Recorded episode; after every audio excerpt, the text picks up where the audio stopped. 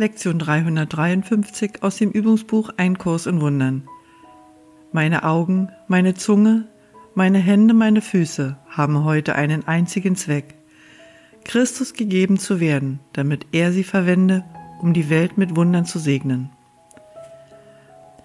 Vater, ich gebe heute alles, was ich habe, Christus, damit er es auf jede Weise nutze, die dem Zweck am besten dient, den ich mit ihm teile.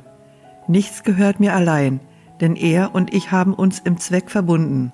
Auf diese Weise ist das Lernen fast zum ihm bestimmten Ziel gekommen. Eine Weile arbeite ich mit ihm, um seinen Zweck zu dienen. Dann verliere ich mich in meiner Identität und erkenne wieder, dass Christus nichts anderes als mein Selbst ist.